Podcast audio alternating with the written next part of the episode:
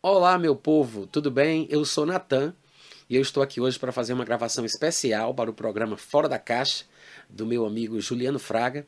E eu espero que a minha contribuição seja útil, ainda que breve, espero que de forma objetiva e direta e bastante clara eu consiga acrescentar aí nos seus estudos na área de escatologia. A minha pretensão é falar um pouco sobre as epístolas de Paulo aos Tessalonicenses e vou tentar me deter mais especificamente no capítulo 1 da segunda, da segunda epístola de Paulo aos irmãos de Tessalônica. Tá? É, em primeiro lugar, é bom lembrar que as epístolas de Paulo contém muito ensinamento escatológico, e talvez por isso alguns colegas costumam dizer que as epístolas de Paulo aos Tessalonicenses poderiam ser chamadas de o Apocalipse de Paulo. De fato, na primeira epístola de Paulo aos irmãos de Tessalônica, ele vai falar sobre a volta do Senhor Jesus em todos os cinco capítulos. Em alguns capítulos ele fala mais, em outros capítulos ele fala menos, mas há uma abundância né, de exposições a respeito do arrebatamento, da ira do Senhor, do período da tribulação, do anticristo e por aí vai. Inclusive, no capítulo 4, do versículo 13 ao 18, se encontra aquela porção que é bastante citada e é bem popular a respeito do arrebatamento ensinada por Paulo. E no capítulo 5 vem também, logo em seguida, uma explicação sobre a tribulação, que é chamada por Paulo ali apropriadamente de o dia do Senhor, que é quase um termo técnico ali no contexto para a tribulação.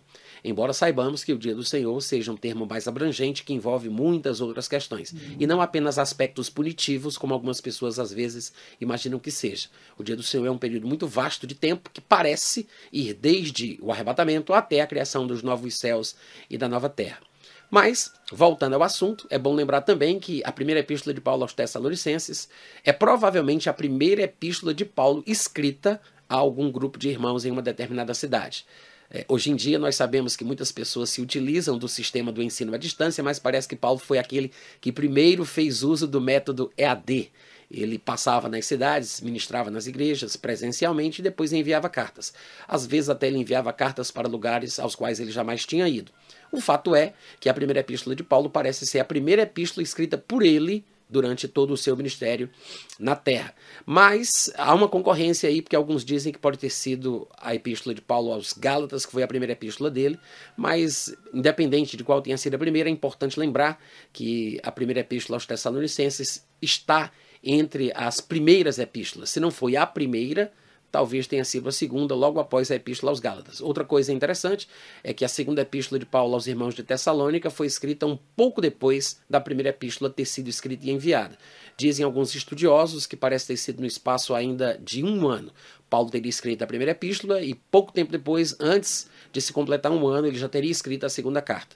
Por causa de uma necessidade, por causa de um problema que havia surgido, de uma interpretação equivocada, pós-tribulacionista, que estava trazendo perturbação aos irmãos de Tessalônica, ensinando coisas diferentes do que ele havia ensinado presencialmente e na primeira epístola que ele havia enviado. A cidade de Tessalônica era uma cidade muito importante naquela época, de fato. É, nós sabemos que Tessalônica era a principal cidade da região norte da Grécia. A cidade de Tessalônica havia sido fundada por Cassandro, um daqueles quatro generais famosos de Alexandre o Grande, da época do Império Grego. Alexandre tinha quatro generais, pelo menos os quatro mais conhecidos, que eram Cassandro, Lisímaco, Seleuco e Ptolomeu. Cassandro casou com a meia-irmã de Alexandre, que tinha por nome Tessalonaica, ou a portuguesando aí é Tessalônica mesmo, né? E quando Cassandro funda a cidade, é, ele dá o nome à cidade da meia-irmã de Alexandre, que era sua esposa. Isso acontece no ano de 315 a.C. E muitos anos depois, no ano 50, mais ou menos depois de Cristo, na segunda viagem missionária de Paulo, juntamente com Silas, ele passa na cidade e ali ele funda a igreja cristã. Ele funda a igreja de Tessalônica. Tá? Então, a primeira entrada de Paulo na cidade de Tessalônica vai ser registrada em Atos capítulo 17, acho que do versículo 1 ao versículo. Deixa eu conferir aqui. 11, se eu não estiver enganado. Não, é do versículo 1 ao versículo 9. Em Atos 17, a gente encontra o registro de como foi a primeira entrada de Paulo na cidade de Tessalônica.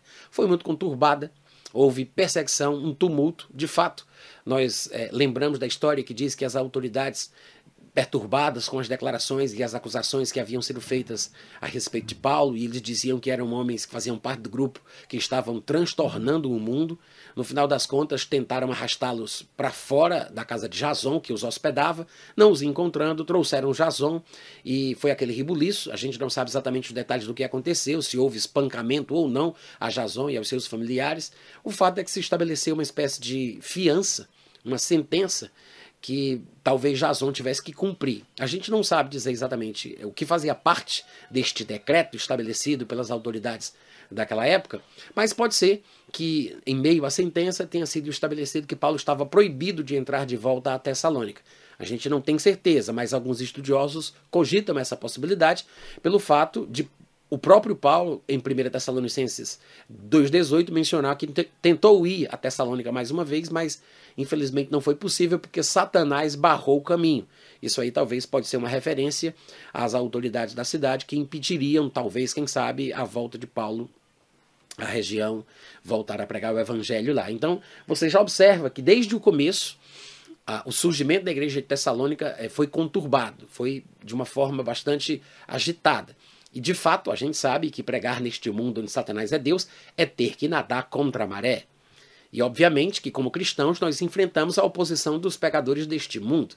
Então não tem como a gente viver piedosamente em Cristo Jesus sem sofrer perseguições. No mundo, nós vamos passar por aflições e isso é normal. E, obviamente, que os pioneiros da pregação do Evangelho, em qualquer sociedade hostil a ele, vai enfrentar mais dificuldades, mais oposição, mais perseguição do que outras pessoas que usufruirão dos benefícios da implantação do Evangelho naquela, naquela, naquele lugar, naquela região. Né? Então a gente tem que entender isso.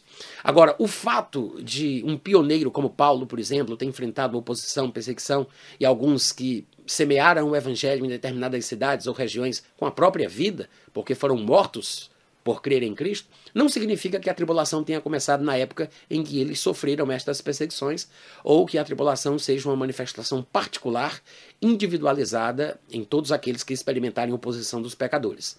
Não é isso que significa, tá? É, por que é importante a gente entender isso? Porque é com base nessa lógica de que a perseguição parece ser um indício de que a tribulação começou ou está para começar, com base nessa lógica, foi com que alguns irmãos de Tessalônica começaram a sugerir a interpretação de que a tribulação mencionada por Paulo, ensinada por ele, na primeira epístola que ele havia enviado aos irmãos de Tessalônica e em sua pregação presencial, aquela perseguição que estava acontecendo na cidade, parecia ser um indício de que o dia do Senhor estava começando. E como Paulo havia ensinado que o arrebatamento aconteceria antes da tribulação, antes do início do dia do Senhor, dos aspectos punitivos do dia do Senhor. Então, alguns concluíram que o arrebatamento não iria acontecer, a tribulação já estava começando, o que Paulo havia ensinado não iria se cumprir, Paulo provavelmente tinha errado é, ou se equivocado, ou talvez, como alguns pareciam sugerir, estava mudando de ideia porque algumas pessoas parecem ter até mesmo falsificado cartas dizendo que Paulo é quem tinha escrito aquilo, dizendo que agora ele estava com uma opinião diferente, dizendo que o arrebatamento não aconteceria é, senão depois de toda a tribulação que haveria de acontecer naquele tempo. E como a gente sabe, Paulo, em 1 Tessalonicenses, ele ensina no capítulo 4 o arrebatamento da igreja, e no capítulo seguinte, que é o capítulo 5, ele diz que os que ficarem é, experimentarão o dia do Senhor os aspectos punitivos do dia do Senhor, que nós também chamamos de tribulação. E ele faz uma distinção muito clara entre os dois grupos, as duas experiências, porque no capítulo 4 ele diz: Nós, os vivos, seremos arrebatados. Ele se inclui, né, ele conjuga o verbo na primeira pessoa do plural. E no capítulo 5 ele diz: Eles de nenhum modo escaparão. Ele se exclui, conjugando aí o verbo é, na terceira pessoa do plural. Então, Paulo fala sobre o arrebatamento que nós, os crentes, experimentaremos, no capítulo 4, e ele fala da tribulação que eles, os ímpios, experimentarão, no capítulo 5. A razão de Paulo falar do arrebatamento antes, no capítulo 4, é porque ele deve acontecer antes do início da tribulação, que vai ser mencionada por Paulo no capítulo 5. Porque a tribulação ela vem depois do arrebatamento dos crentes. É lógico que Paulo se coloca é, na, na, primeira pessoa ali, ele conjuga o verbo como, é, como se fosse também um futuro participante do arrebatamento, porque é, é possível que o Espírito Santo tenha inspirado Paulo a escrever assim para que este fosse o tom registrado na palavra de Deus, para que em todas as gerações a igreja cristã, ao lerem as cartas de Paulo pudessem ter o mesmo sentimento, com a expectativa de que o arrebatamento pode acontecer a qualquer momento, como Paulo também esperava que fosse na sua época. De fato, quando ele vai escrever ali sobre o arrebatamento do versículo 13 ao 18, no capítulo 4, ele vai corrigir alguns pensamentos de alguns irmãos que não estavam entendendo bem o que iria acontecer com os crentes que tinham morrido, porque eram todos novos convertidos, pouco tempo depois que Paulo passa por lá, é que ele vai escrever a primeira epístola, e eles tinham muitas dúvidas. E pelo que parece, eles não estavam entendendo qual seria o destino dos crentes mortos, porque a expectativa geral, como o próprio Paulo vai confirmar na sua forma de falar ao longo dos versículos do capítulo 4, é que os vivos iriam encontrar o Senhor Jesus pelo arrebatamento. Como os crentes haviam morrido, alguns crentes já tinham partido, então o que aconteceria com eles? Eles não se encontrariam com seu Jesus, eles perderiam uma bênção. Então, Paulo, para consolar os irmãos, explica que, na verdade, todo aquele que morre em Cristo Jesus já está com o Senhor, e quando o Senhor Jesus vier buscar os crentes vivos, os mortos em Cristo primeiro ressuscitarão, ou ressuscitarão primeiro, antes dos crentes vivos terem seus corpos transformados. Os mortos em Cristo virão com seu Jesus porque já estão com ele. E antes dos crentes vivos terem seus corpos transformados, os crentes mortos já terão seus corpos ressuscitados. Então Paulo explica corrigindo, mostrando que os crentes que morreram não perderam nada, muito pelo contrário, eles virão com seu Jesus e terão a transformação dos seus corpos por meio da ressurreição antes mesmo dos, crente, dos crentes vivos terem seus corpos transformados na ocasião do arrebatamento. Tá? Mas é, Paulo escreve a primeira epístola, ele mostra as suas convicções pré-tribulacionistas muito claramente, é, é, como se pode ver desde o capítulo 1, quando ele fala, por exemplo, nos versículos 9 e 10, que os tessalonicenses haviam se convertido para servir o Deus vivo e verdadeiro e para esperar Jesus voltar, o qual, quando viesse, livraria os tessalonicenses da ira vindoura, que é uma expressão que é muito usada como referência também ao período tribulacional, quando a ira de Deus há se manifestar sobre o mundo dos pecadores. E é bom lembrar que a, a, esse período, que é um período de angústia como nunca houve nem jamais haverá, ele é considerado como uma grande tribulação porque estamos falando da perspectiva humana do período, a experiência humana deste tempo. Mas do ponto de vista divino é a intervenção do Senhor na terra, é a ira de Deus se manifestando contra os homens, é o dia do Senhor, é o dia da vingança do nosso Deus. Então, o período é chamado por muitos nomes, de acordo com a perspectiva apresentada no contexto, mas o fato é que será um período de angústia, de dor e tribulação, como nunca houve nem jamais haverá. Será o período em que a ira de Deus se manifestará contra os pecadores do mundo e os homens experimentarão, por causa disso, grande tribulação como jamais aconteceu, tá? Então, quando chega no capítulo 4, ele fala do arrebatamento e no capítulo 5 ele vai falar da tribulação. Isso é a primeira epístola. Passa-se então algum tempo, pouco tempo depois, Paulo parece ser informado do que estava acontecendo na igreja de Tessalônica. Alguns irmãos haviam aparecido para reinterpretar as suas palavras e parece até mesmo que falsificar textos de Paulo dizendo que ele agora havia mudado de opinião e que o arrebatamento não aconteceria mais antes da tribulação e que por causa disso as perseguições que eles estavam experimentando era um indício de que o dia do Senhor estava acontecendo. Então Paulo escreve a segunda epístola com basicamente três propósitos que são é, exemplificados nos três capítulos que a carta contém. No primeiro capítulo, ele vai falar sobre as tribulações, as perseguições e os sofrimentos que a igreja experimenta por parte dos pecadores, como a gente sabe que acontecia em Tessalônica desde o primeiro dia que Paulo entrou na cidade, como está registrado lá em Atos capítulo 17. No capítulo 2, ele vai corrigir a doutrina pós-tribulacionista que estava causando perturbação aos irmãos, e Paulo vai lembrá-los da tradição cristã pré-tribulacionista, que, segundo ele, havia sido ensinada presencialmente em viva voz e também na primeira epístola. E no capítulo 3 ele vai corrigir, por fim, aqueles que estavam vivendo desordenadamente, talvez por influência da ideia de que estava no fim, de que a tribulação estava começando e que não adiantava mais fazer coisa nenhuma e estavam apenas andando de casa em casa se metendo na vida dos outros. E Paulo vai instruí-los a voltar a trabalhar e ter uma vida organizada. Então, basicamente, a segunda epístola tem este propósito. E tudo parece ter sido motivado por causa desse ensinamento equivocado de que a tribulação estava acontecendo é, é, naquele período, naquela época, por causa da perseguição, por causa dos sofrimentos que eles experimentavam por serem cristãos, etc. e tal. Tá?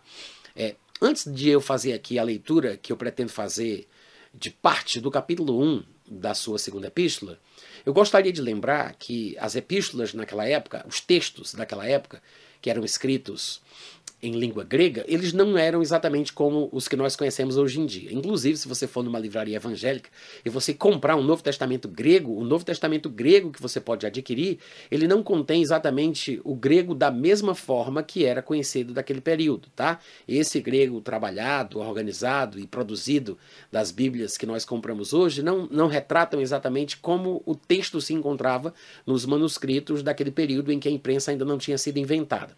De fato, os primeiros primeiros manuscritos eram escritos com letras unciais, que seria mais ou menos aí as nossas letras maiúsculas. E esses textos, estes manuscritos, não continham o, os sinais gráficos de pontuação é, que nós usamos hoje em nossas Bíblias e em nossas versões, até mesmo nas versões da língua grega do Novo Testamento que a gente pode comprar nas livrarias evangélicas mais próximas da nossa casa, tá?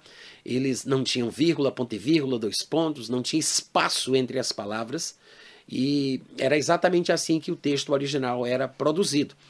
E ao longo de aproximadamente aí uns 1500 anos, é, muitos manuscritos foram produzidos, né, cópias de cópias de cópias de cópias até a invenção da imprensa, e depois eles acabaram reunindo todos os manuscritos que estavam catalogados, usando os fragmentos, os códices, os pergaminhos, os papiros, e tentaram reconstruir o que pode ter sido o texto original deixado pelos escritores dos textos do Novo Testamento. E eu estou dizendo isso porque uh, o que a gente tem que entender é que o capítulo 1 da segunda, da segunda epístola de Paulo aos Tessalonicenses, ele não estava originalmente da mesma forma que ele se encontra hoje. E às vezes a gente não entende isso, mas os eruditos, os filólogos, o pessoal especializado em linguística, né, que fazem as traduções para as versões que nós possuímos, embora eles sejam peritos nas línguas originais da Bíblia, eles são homens sujeitos a falhas e por causa disso, querendo ou não, a sua teologia acaba influenciando é, para um viés ou para outro na hora de traduzir aquele texto para o idioma para o qual ele pretende verter a língua original. A gente não pode ser ingênuo de pensar que isso não acontece, porque acontece mais do que a gente imagina, tá? E às vezes, por falta de percepção, a pessoa pode acabar sendo induzida ao erro e colocar o texto de uma forma que, na verdade, não foi o sentido pretendido pelo autor. Ainda mais quando um texto, por exemplo, tem é, é uma certa é ambivalente ou dá certa ambiguidade e dependendo do lugar onde você coloca a vírgula e o ponto, o sentido muda completamente. E me parece, no meu ponto de vista, foi exatamente o que aconteceu aqui no capítulo 1 da segunda epístola de Paulo aos Tessalonicenses. Parece que foi um simples problema de colocação eh, de vírgula e ponto e vírgula, de pontuação, a distribuição correta dos sinais gráficos de pontuação. E eu sei que algumas pessoas, inclusive um pouco mais preconceituosas, têm resistência com esse tipo de abordagem, porque é, supostamente sendo mais espirituais do que as demais, elas acham que Deus teria impedido que tal coisa acontecesse.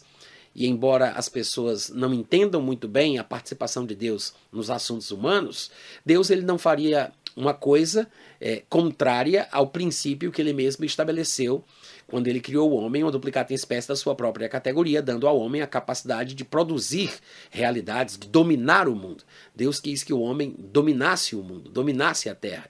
E os produtos do trabalho humano, né, a produção da arte humana, do trabalho humano, muitas vezes traz as características do homem e não necessariamente as características de Deus. Embora os trabalhos humanos reflitam a glória divina, porque é Ele quem nos dá tudo, a vida, a respiração e tudo mais, os trabalhos humanos podem sair com certas imperfeições porque não somos exatamente a expressão exata de Deus aqui na Terra. Então, por mais que esses homens, esses teólogos, esses eruditos, estudiosos, filólogos, linguistas e tudo mais, sejam dedicados, santos, honestos, justos, eles não são perfeitos. E eles reconhecem isso. O problema é que nós, é, que compramos as Bíblias, que, as, que é, compramos as Bíblias que consideramos ser a palavra de Deus, não observamos que além de um livro espiritual, né, que realmente reflete aquilo que Deus quer, aquilo que Deus pensa, que traz a palavra de Deus em si, a gente tem que lembrar que a Bíblia também é um livro com ficha catalográfica, ISBN, está debaixo da lei dos direitos autorais, é publicado por uma editora, então tem toda uma questão técnica que não pode ser desconsiderada. E nas apresentações das Bíblias que nós compramos, os eruditos, os estudiosos, o comitê envolvido nas traduções das versões que possuímos, falam a respeito do trabalho que fizeram. Se a gente fosse apenas um pouco mais atencioso, um pouco mais humilde para considerar o que eles têm a dizer sobre o trabalho que fizeram, talvez a gente não fosse tão resistente à possibilidade de que exista algum erro ali na distribuição dos sinais gráficos de pontuação em alguns lugares, como talvez seja o caso do capítulo 1 da segunda epístola de Paulo aos Tessalonicenses. Eu vou ler, por exemplo, é, um parágrafo da apresentação da minha versão revista e atualizada de João Ferreira de Almeida, que foi feita no ano de 1975. Essa Bíblia foi publicada em 75. E na apresentação da Bíblia, em um dos parágrafos, os responsáveis por essa tradução, por essa versão, eles fazem o seguinte comentário. É certo que toda tradução ou revisão da Bíblia Sagrada, ainda que levada a termo por íntegros peritos bíblicos, é sempre trabalho humano e, como tal, sujeito a falhas. Por outro lado, no entanto, suscetível de melhoria. Eu tinha uma Bíblia antigamente que era publicado pela Juerp, eu acho que nem existe mais a Juerp, se eu não estiver enganado, era uma casa publicadora das igrejas batistas, e essa Bíblia chamada de Revisada, publicada pela Juerp, tinha um comentário mais ou menos como esse. Falava mais ou menos que, é, embora o trabalho tivesse sido feito por peritos nas línguas bíblicas, era um trabalho humano e, como tal, estava sujeito a falha, mas conhecimentos melhores iriam vir que possibilitaria uma versão melhor ainda é basicamente a mesma mensagem dessa minha dessa minha versão, mas é interessante a gente observar que eles reconhecem que fizeram o melhor possível, mas não significa que a versão que eles produziram seja perfeita de tudo em todos os lugares. Então, às vezes acontece isso. Tá? A colocação da vírgula, do ponto e vírgula, pode fazer uma grande diferença. Vocês sabem que nem os capítulos e os versículos estavam no texto original. Os capítulos foram inseridos em nossas Bíblias no ano de 1200 depois de Cristo e os versículos vieram depois, no ano de 1500. Então, assim, a gente tem que ter, é, pelo menos, né, a humildade para reconhecer as dificuldades técnicas que envolvem a propagação da palavra de Deus através da literatura escrita, né, do, do texto escrito, a tradição textual. E eu gosto de sempre exemplificar a importância da vírgula ou da pontuação, contando uma história relativamente engraçada que diz que um senhor era casado com uma, com uma mulher durante muitos anos e depois essa esposa morreu e ele ligou para uma funerária para solicitar uma coroa de rosas com uma frase bonita numa, numa faixa, né? E ele pediu para escrever o seguinte: é, na terra amiga e fiel companheira e ele, ele, falando por telefone com o homem, né? Do outro lado, se tiver espaço, no céu nos encontraremos. Aí, depois que a coroa chega, juntamente com a faixa, estava escrito lá: Na terra, amiga e fiel companheira. Do outro lado, se tiver espaço no céu, nos encontraremos. Ou seja, é, a, a, a entoação não foi bem compreendida pelo homem que estava do outro lado da linha telefônica. Porque é isso o que a vírgula, a pontuação faz ela coloca a pausa correta no canto correto. Se você tirar a vírgula de um lugar onde ela deveria estar, muda todo o sentido. E se você colocar um ponto também num determinado lugar onde ele não deveria estar, você pode alterar a mensagem que você pretendia passar para o seu ouvinte ali. Me parece, esse que eu estou chamando de erro, aqui em 2 Tessalonicenses capítulo 1, é, não parece ser um erro é, é, é extraordinário, uma coisa é, é assustadora, não é algo muito relevante, mas ainda que seja uma simples questão de distribuição do sinal gráfico de pontuação, me parece que fez toda a diferença. Porque da forma que as nossas versões registram, pelo menos a minha versão, revista e atualizada de João Ferreira de Almeida, parece dar uma impressão pós-tribulacionista. Eu digo parece, porque quando você vai lendo com mais atenção, sem pressa e, e, observando os detalhes da colocação que Paulo faz, você observa que, mesmo com a impressão pós-tribulacionista que as nossas versões possuem, tem alguma coisa errada ali no texto.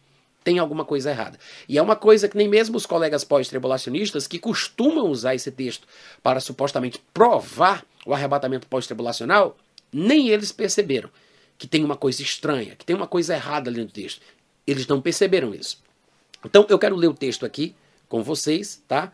Para que você possa entender a problemática do assunto e depois eu vou trazer, se Deus permitir, a solucionática da questão também, tá?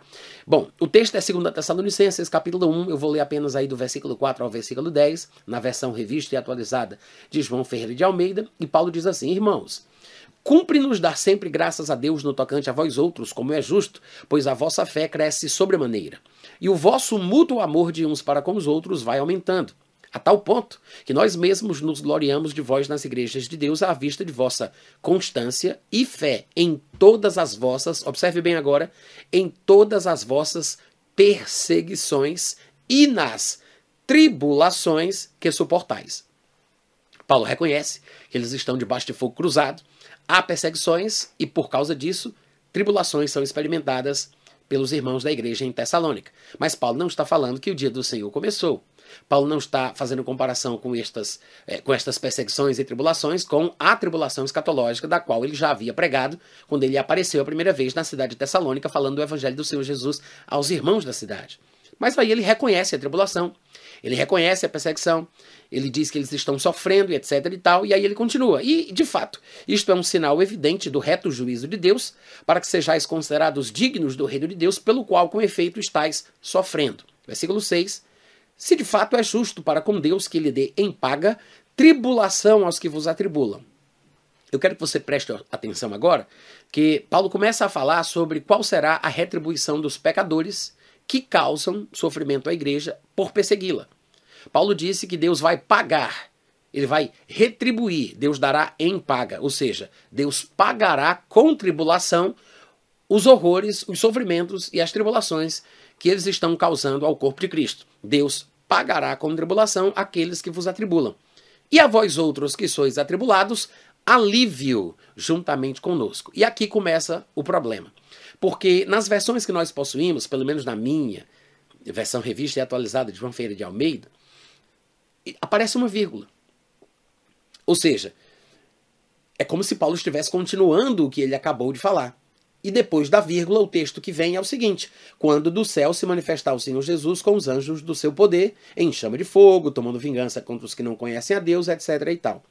O que isso faz? Faz com que as pessoas tenham a impressão no meu ponto de vista equivocado, e daqui a pouco eu vou explicar melhor porquê, mas faz com que as pessoas tenham a impressão de que Paulo está dizendo que o momento do arrebatamento será quando ele se manifestar do céu depois de toda a tribulação. Eu digo isso porque a palavra alívio que aparece aqui é usada por muitos colegas pós-tribulacionistas como uma referência ao arrebatamento. Embora a palavra alívio, nesse contexto, ela possa estar fazendo referência a outra coisa também, eu nem vou entrar nesse assunto, porque eu quero tentar colocar meu foco na interpretação que parece ser a mais correta para o texto e mostrar qual seria o problema e trazer a solução. Mas, a despeito de qual seja a correta interpretação da palavra alívio, eu vou considerá-la, como os colegas pós-tribulacionistas sugerem e preferem, que a palavra alívio aqui seja uma menção ao arrebatamento. Tá? Então, é, o que faz com que o texto fique confuso? É porque ele diz que é justo para com Deus que ele dê em paga tribulação aos que vos atribulam, e a vós outros que sois atribulados, alívio juntamente conosco, quando do céu se manifestar o Senhor Jesus. Ou seja, é, Paulo estaria dizendo que o alívio, o arrebatamento, aconteceria na manifestação final do Senhor Jesus, quando ele se manifestasse com os anjos do seu poder, com labareda de fogo, tomando vingança contra os que não conhecem a Deus e contra os que não obedecem o evangelho do Senhor Jesus. Só que, na verdade, Paulo já disse que Deus pagará aos ímpios com uma tribulação. O que ele vai dizer depois da metade do versículo 7 parece ser um segundo momento da retribuição divina aos pecadores o que nem mesmo os pós-tribulacionistas parecem ter percebido, porque Paulo aqui está apresentando dois momentos punitivos, ou duas retribuições punitivas. Deus há de punir os pecadores de duas formas: inicialmente, com a tribulação, e depois de toda a tribulação, vem uma punição definitiva que é quando ele vai é, tomar vingança contra estes pecadores que terão sofrido inicialmente no período da tribulação. Então, Paulo está falando de dois momentos. Só que, pela forma que os sinais gráficos de pontuação foram distribuídos, isso não fica muito claro. Porque neste lugar onde tem uma vírgula, aqui na metade do versículo 7, me parece que deveria ser um ponto. E lá no finalzinho do versículo 8, em vez de ser um ponto, me parece que talvez seria melhor se tivesse sido colocado uma vírgula. Lembrando que o texto original grego deixado por Paulo não tinha isso, tá? Não tinha vírgula, ponto e vírgula, e foi colocado pelos estudiosos e eruditos, filólogos e tradutores, com o objetivo de alcançar o suposto sentido pretendido por Paulo, que talvez não tenha sido isso que ele tenha querido dizer. Porque, de fato, se você fizer essa substituição, a coisa começa a fazer mais sentido. Observe bem, versículo 6. Não, 5. Eu vou ler o 4. Ele diz: Nós mesmos nos gloriamos de vós nas igrejas de Deus à vista da vossa constância e fé em todas as vossas perseguições e tribulações que suportais, que é um sinal evidente do reto juízo de Deus para que sejais considerados dignos do reino de Deus, pelo qual, com efeito, estáis sofrendo. Se, versículo 6. Se de fato é justo para com Deus que ele dê em paga tribulação aos que vos atribulam, ou seja, é justo que Deus pague com tribulação os que vos atribulam, e a vós outros que sois atribulados, alívio juntamente conosco. Ponto. Nada de vírgula. Porque se realmente eh, Paulo quisesse colocar uma vírgula aqui, a coisa ficava confusa.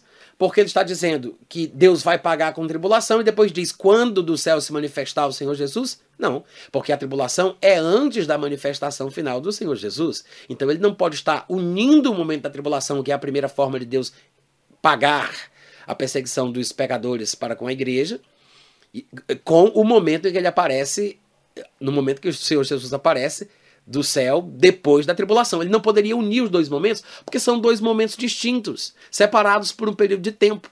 Então ele não pode estar falando da mesma coisa, ele está falando de duas coisas diferentes, de dois momentos diferentes. O primeiro momento é a retribuição inicial da parte de Deus, que é uma punição através da tribulação. Deus pagará com tribulação aos pecadores que percebem e atribulam a igreja.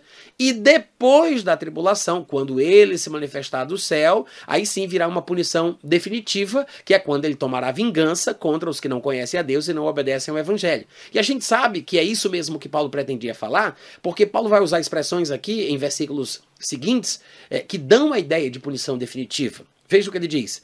Estes sofrerão penalidade de eterna destruição, banidos da face do Senhor e da glória do seu poder. Ou seja, ele fala de uma primeira punição, que é o período da tribulação, toda a tribulação será experimentada pelos pecadores. Depois desta punição inicial e não definitiva, vem a punição definitiva, quando ele se manifestar do céu com labaredas de fogo, que é quando então, definitivamente, eles serão banidos da face do Senhor e receberão ou sofrerão a penalidade de eterna destruição, a destruição definitiva. É, o que é que isso mostra? Que Paulo tinha em mente falar sobre dois momentos e duas experiências. Dois momentos para os pecadores, dois momentos para os crentes. Duas experiências para os pecadores, duas experiências para os crentes. Isso não fica claro com a, a, distribuição dos sinais gráficos de pontuação da forma que se encontram em nossas versões. Mas se nós fizermos a substituição que eu sugeri, ou seja, na metade do versículo 7, em vez de haver uma vírgula, teria um ponto, e aí depois começaria, ainda que na mesma linha, com letra maiúscula, quando do céu se manifestar o Senhor Jesus com os anjos do seu poder em chama de fogo, tomando vingança contra os que não conhecem a Deus e contra os que não obedecem ao Evangelho de nosso Senhor Jesus Cristo, vírgula. Estes, não ponto, mas continuando a frase que ele começou quando ele disse quando do céu se manifestar, estes sofrerão penalidade de eterna destruição. Ou seja, Paulo estaria dizendo que estes que causam tribulação na igreja, primeiramente, receberão o pagamento da tribulação, que será uma retribuição divina. Depois de toda a tribulação, quando do céu se manifestar o Senhor Jesus, aí virá a punição definitiva. Eles serão banidos da face do Senhor. Eles sofrerão penalidade de eterna destruição. Então, primeiro a tribulação, depois a punição definitiva. As coisas, essas duas coisas, não acontecerão no mesmo momento. Não é isso que Paulo pretendia dizer. Então, isso causa confusão. Esse texto, da forma que ele foi colocado em nossas versões pelos tradutores das nossas Bíblias, acaba gerando essa confusão. O que Paulo, na verdade, pretendia dizer aqui é o seguinte: que hoje a igreja está sofrendo, está passando por perseguições e experimentando tribulação, porque os pecadores, os ímpios, fazem isso com o corpo de Cristo, mas Deus haverá de pagar com tribulação ao que eles fizeram à igreja. E todos, e todos os da igreja que foram perseguidos, porque todo aquele que vive piedosamente em Cristo Jesus nesse mundo experimenta perseguições, toda a vida cristã será retribuída com o alívio do arrebatamento. Então, primeiro a igreja é retirada da terra, e por isso Ele estaria falando aí do alívio de todos os crentes do mundo, né? Alívio juntamente conosco, Paulo diz: vocês de Tessalônica experimentarão um alívio juntamente conosco quando o arrebatamento acontecer, e os pecadores experimentarão o pagamento que lhes é devido, que é o período da tribulação. Depois de todo o período da tribulação, aí vem o que se encontra na, metade, na segunda metade do versículo 7 quando do céu se manifestar o Senhor Jesus com os anjos do seu poder em chama de fogo, tomando vingança contra os que não conhecem a Deus e contra os que não obedecem ao evangelho do Senhor Jesus, estes, estes pecadores, estes ímpios, finalmente sofrerão penalidade de eterna destruição e serão banidos da face do Senhor e da glória do seu poder. E nesta ocasião, do banimento definitivo dos pecadores, o que vai acontecer? Cristo há de ser glorificado e admirado em todos os santos. Provavelmente aí uma menção à glória dos corpos imortais e incorruptíveis que os crentes terão na altura, né, com os quais ou nos quais entrarão no reinado milenar do Senhor Jesus Cristo. E isso dará glória a Deus. O Senhor Jesus, neste momento, será glorificado e admirado nos santos, que terão um corpo semelhante ao corpo da sua glória. Então Paulo fala sobre dois momentos de punição para os pecadores, a tribulação, e depois da tribulação, quando ele se manifestar do céu com labaredas de fogo, sofrerão eterna, é, a, sofrerão a penalidade de eterna destruição e o banimento da face do Senhor, e fala de dois momentos de bênçãos para os que são crentes. O alívio, provavelmente aí uma menção ao arrebatamento, seguindo aí a linha e a sugestão dos colegas pós-tribulacionistas, e num segundo momento, quando o Senhor Jesus se manifestar do céu, antes de iniciar o milênio, ele será glorificado através da vida imortal e incorruptível presente, aparente e visível no corpo de todos os santos, de todos os justos que já terão sido transformados. Dois momentos de glória para o crente, dois momentos de bênção para o crente e dois momentos de punição e de aflição para os pecadores. Então, eu acredito que se fizermos esta é, leitura, o texto faz mais sentido, fica é, compatível, inclusive, com o restante da própria epístola de Paulo aos Tessalonicenses, a própria segunda epístola, e, claro, está em harmonia com o que Paulo ensinou na primeira carta que escreveu aos irmãos, quando colocou o arrebatamento no capítulo 4 e coloca a tribulação no capítulo 5. Ele se inclui no arrebatamento no capítulo 4 e ele se exclui da tribulação no capítulo 5. Ele diz que o arrebatamento acontece primeiro e ele diz que a tribulação vem depois. Nós, os crentes, seremos arrebatados e eles, os ímpios, não escaparão. E aí, se fizermos essa distribuição dos sinais gráficos de pontuação, a coisa faz todo o sentido. E se você observar o resumo, por exemplo, do capítulo seguinte da segunda epístola de Paulo aos Tessalonicenses, você observa que é basicamente isso que Paulo pretendia falar. Eu fiz aqui uma seleção de alguns versículos do capítulo seguinte, o capítulo 2, para mostrar a essência do que Paulo trata ali, quando ele vai falar da questão especificamente doutrinária que estava causando perturbação na igreja de Tessalônica. Eu juntei os versículos 2, 3, 15, 16 e 17 uni eles numa frase só, claro, eu, eu pincei esses versículos, peguei eles é, e juntei como se fosse uma frase só. Existe um recheio, mas eu fiz isso de propósito para mostrar a intenção de Paulo. Porque às vezes a gente vai lendo o que ele vai dizendo ali e ele abre muitos parênteses e dá muitas explicações e a gente acaba se perdendo do ponto de partida, né? A gente perde o pontapé inicial que levou Paulo a desenvolver toda a ideia. Então eu fiz essa, é, essa síntese do capítulo 2 da segunda epístola de Paulo aos Tessalonicenses para mostrar que é basicamente a mesma ideia que ele vem apresentando desde o capítulo 1, como eu acabei de sugerir. Ele diz assim: Não vos demovais da vossa mente com facilidade, nem vos perturbeis. Ninguém, de nenhum modo, vos engane. Irmãos, permanecei firmes e guardai as tradições que vos foram ensinadas, seja por palavra, seja por epístola nossa e Deus, o nosso Pai, que nos amou e nos deu eterna consolação e boa esperança, consolem o vosso coração e vos confirmem em toda boa palavra e boa obra. Se você observar, Paulo está dizendo que os irmãos estavam sendo perturbados porque estavam se deixando levar por influências diferentes do que Paulo já havia falado presencialmente e do que Paulo já havia escrito na primeira epístola. Isso que Paulo ensinou em viva voz e através da primeira carta, ele chama de tradição. Claro que nós sabemos que Paulo está falando aqui da tradição cristã pré-tribulacionista que ele havia ensinado. como a primeira epístola reflete muito bem. Embora não saibamos o que ele possa ter dito presencialmente, obviamente que ele não deve ter falado o contrário do que ele escreveu na primeira carta. Então, ele chama o que ele ensinou de tradição cristã pré-tribulacionista.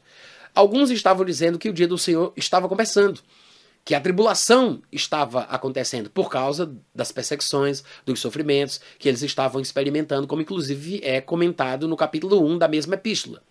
Mas aí Paulo vai dizer que é, eles não devem é, abandonar a tradição cristã que ele havia ensinado para eles, a tradição cristã pré-tribulacionista. Que eles não ficassem perturbados, que eles não se deixassem levar por qualquer ensino enganoso, que ninguém vos engane. Aí ele diz: permanecei firmes, guardai as tradições tal como foram ensinadas, seja por palavra ou na própria epístola que ele mandou, porque se eles fizerem isso, o Deus Pai, que nos amou e nos deu consolação eterna, ele diz, e nos deu uma boa esperança, ele está falando da expectativa do arrebatamento, que é a esperança boa da qual ele vem mencionando aqui. Porque a sugestão pós-tribulacionista que causava perturbação aos irmãos de Tessalônica não era uma expectativa boa. A esperança boa era aquilo que ele havia ensinado do arrebatamento antes da tribulação.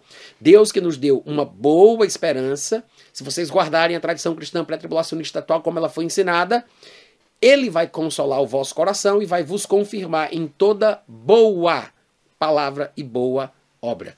Ou seja, a palavra que dizia que os irmãos de Tessalônica passariam pela tribulação porque ela já estava começando, sem que fossem arrebatados, não era boa. Mas a palavra boa da qual ele está fazendo menção é o que ele ensinou na primeira epístola, é o que ele ensinou presencialmente. Para mim, é isso que faz sentido, é o que está mais em harmonia com o ensinamento de Paulo e com a doutrina cristã pré-tribulacionista ensinada pelo Senhor Jesus, propagada por Paulo e mantida ao longo de toda a história da igreja. Inclusive, quero aproveitar e dizer que eu tenho um novo livro que foi publicado recentemente que se chama faz parte de uma coleção que se chama Escatologia para Todos, mas esse primeiro livro da série se chama Arrebatamento Pré-Tribulacional na Patrística, tá? É um livro fininho, de 64 páginas, mas se você quiser adquirir para entender um pouco mais da tradição cristã pré-tribulacionista, como eu sugeri aqui, adquira o livro no meu site, natanrufino.com.br. Eu tenho certeza que vai ser uma benção na tua vida. Obrigado pelo carinho, Juliano. Deus te abençoe. É um prazer estar aqui. Beijo no coração de todos vocês. Até a próxima. Tchau, tchau.